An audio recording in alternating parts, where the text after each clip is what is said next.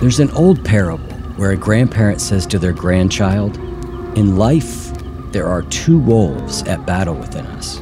One is a good wolf, which represents things like kindness and bravery and love. And the other is a bad wolf, which represents things like greed and hatred and fear. The child paused before looking up and asking, Well, which one wins? The grandparent answered, The one you feed. I'm Eric Zimmer. 25 years ago, I was a homeless heroin addict. When I first heard this parable in recovery, it changed the way I approached my entire life.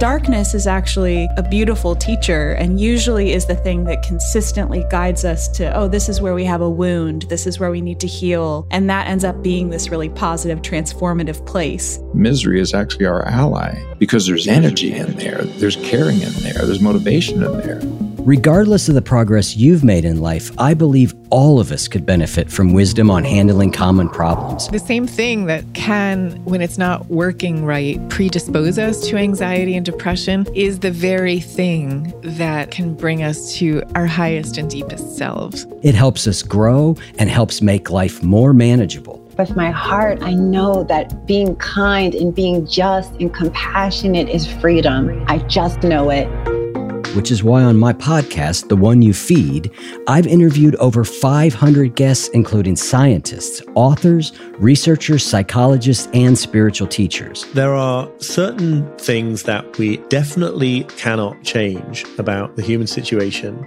and yet we're incredibly prone to sort of staking our self worth on managing to change them. We'd all love the perfect conditions.